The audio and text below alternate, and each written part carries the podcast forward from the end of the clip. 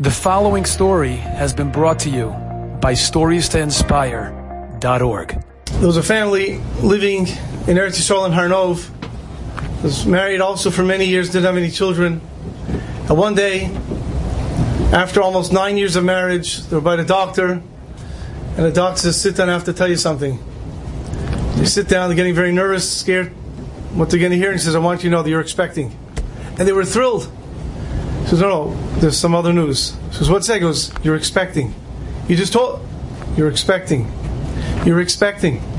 You're expecting. He says, what are you talking about? He says, you're having quintuplets. You're having five children. Instant family. What's going to be? He goes, well, it's pretty dangerous. You got to stay in your bed, but you're going to have five children. We have to monitor you every week, every two weeks, but that's what you're having. And they were so excited. Of course, the community said they're going to get together, and she had the children. Her parents already passed away. His parents were living in New York. They came in to help.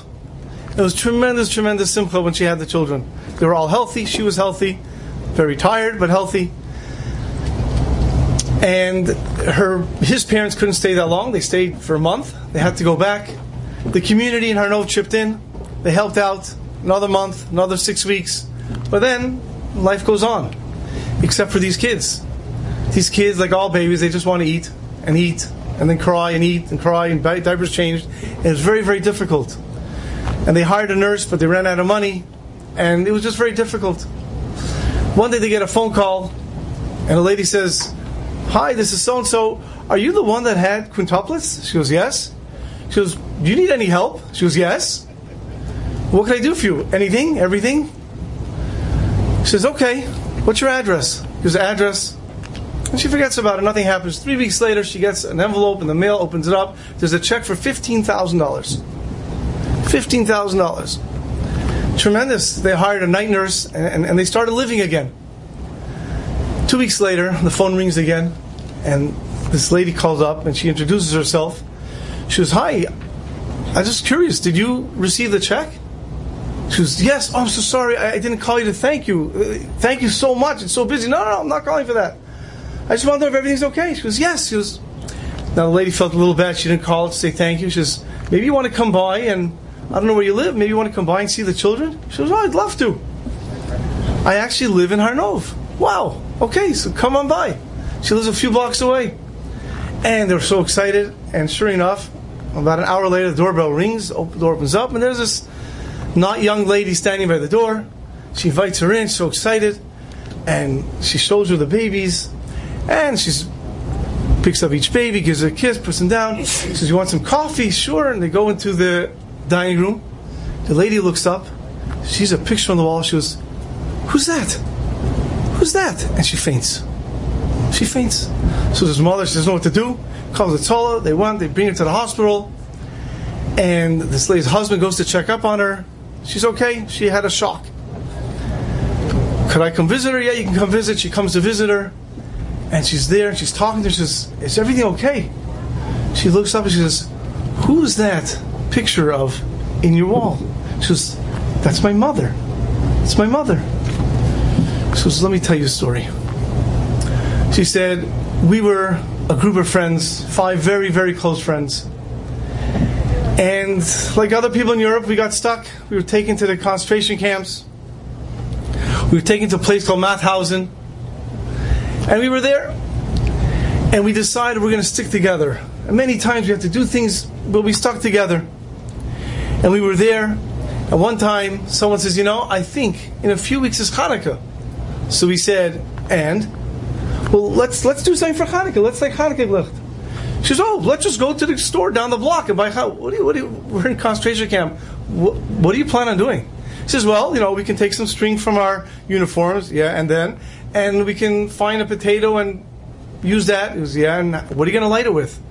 We're going to get oil from." She says, "You know what? Why don't we go? We have a few weeks of Hanukkah. We'll each take a little, little piece of our butter that we get daily, and we'll use that." Okay, let's see what happens. Sure enough, it was Erev Hanukkah. They had no butter. Even what they got every day wasn't enough to live on. They couldn't put away anything. And they were very sad. Until one group said, you know what?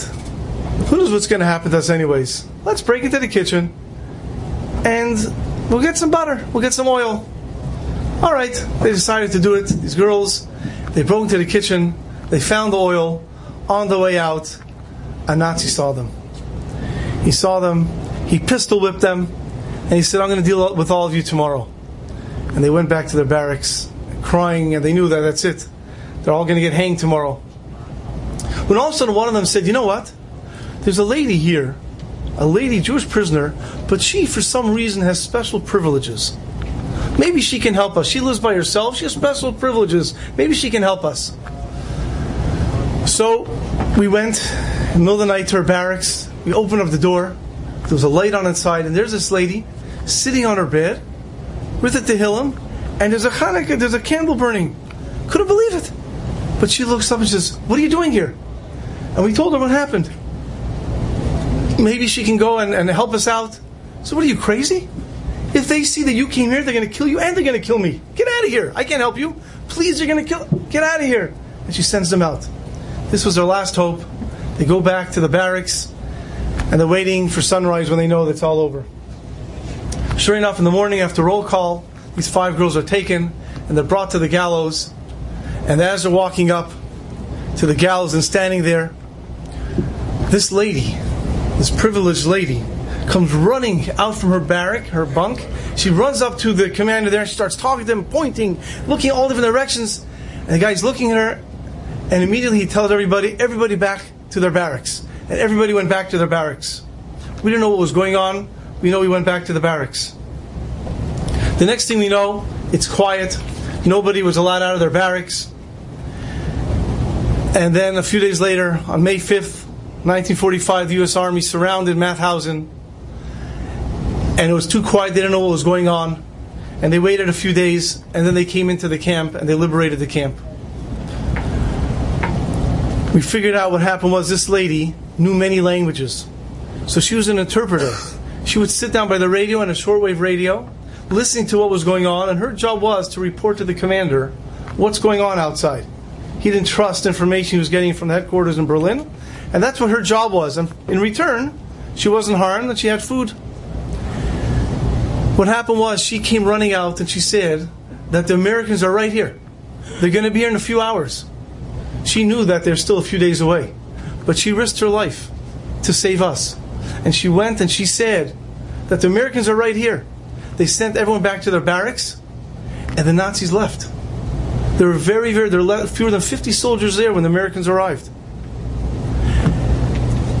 After the war, we looked for her. We looked for her everywhere. We could never find her. All five of us, wherever we lived, we couldn't find her. I walked into your house, and that's her. That's her. That lady on the wall. That was her. That's why I fainted. Now you tell me it's her mother. I'm so happy that I gave you the money. Your mother saved our lives.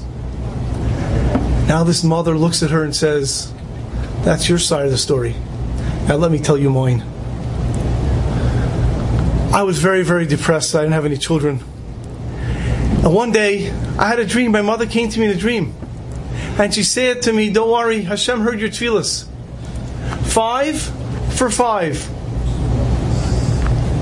And she went away. I know what she was talking about. I told my husband, but nothing happened. And then two weeks later, she came to me dreaming again. She says, Don't stop davening. Hashem heard your tefillahs. Five for five. I don't know what she was talking about. And then it was by the doctor, and he told us we're going to have five children. I understood what she meant five. I didn't know what she meant with the other five. And now I realize that my mother saved five neshamas. And therefore I was supposed to have five children. Five for five. What an amazing lesson that nothing goes unrewarded. Enjoyed this story? Come again. Bring a friend. Stories to inspire.org.